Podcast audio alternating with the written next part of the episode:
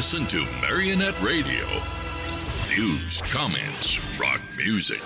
Only at Marionette Online Radio. A fost destul să spună Olaf Scholz că Germania nu se opune intrării României în Schengen, că s-au pornit oștile de jurnaliști cumpărați și politruci la treabă. Doar că Olanda n-ar prea vrea, pe bună dreptate. Om sta noi binișor la capitolul tehnic, dar suntem codași iremediabil la categoria umană. Corupția ne ucide orice speranță. Geaba instalații de supraveghere de milioane de dolari dacă omul pus la butoane închide camerele de luat vederi taman când trece un transport de țigări de contrabandă sau un tir cu emigranți. Geaba dai cu gura prin Parlamentul European dacă vămile sunt infestate de corupție generalizată ce urcă până hăt la București. Dacă, nefiind în Schengen, traficul de ființe umane, de mărfuri de contrabandă și altele dovedite sau nedovedite dau bătăi de cap Uniunii, ce se va întâmpla când nu vor mai exista bariere de la Constanța până la Baltică sau de la Calafat la Marea Nordului?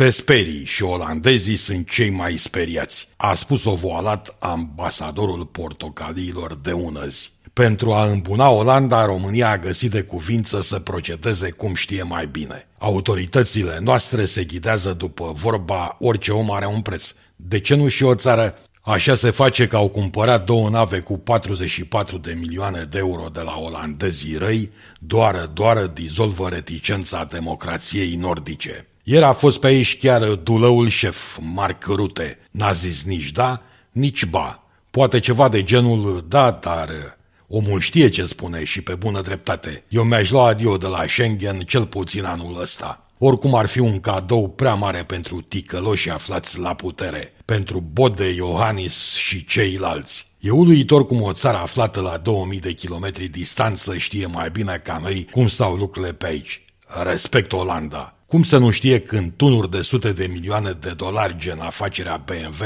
se văd de pe lună? Sau plagiatele ce doboară taman ministrul educației? Ori justiția pusă iarăși sub ocanc? Sau corupția generalizată din sânul poliției române, aflată conform șefului sindicatului polițiștilor în pragul colapsului, ori incompetența instituțiilor burdușite cu nepoți, neveste și amante, se vede și se știe. Dezgustător cum încearcă autoritățile noastre să rezolve treaba. Cumpărăm două rable de la voi, nu înainte de a le da cu vopsea ca să luăm ochii guștelor ce le achită și apoi ne lăsa și pe noi în curtea școlii să batem țurca Schengen că destul am chibițat de pe margine. Știți cum stă treaba cu chibiții? Vă spun eu. Trebuie să tacă și să nu le pută picioarele. Nouă încă ne put.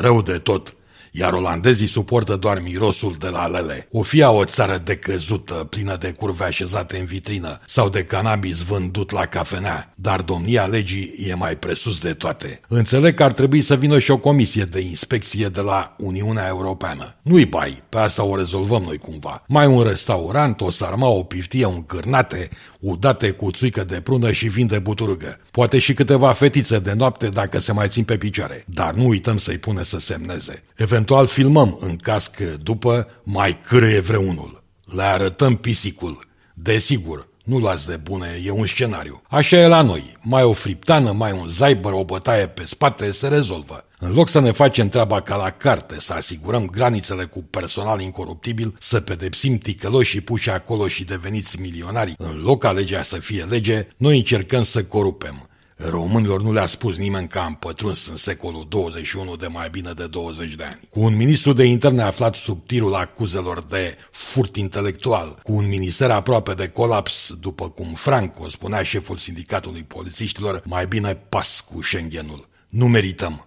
Cu noi Europa s-ar lega la cap fără să o doară. Olandezii pare să simt bine asta. Listen to Marionette Radio. News, comments, rock music. Only at Marionette Online Radio.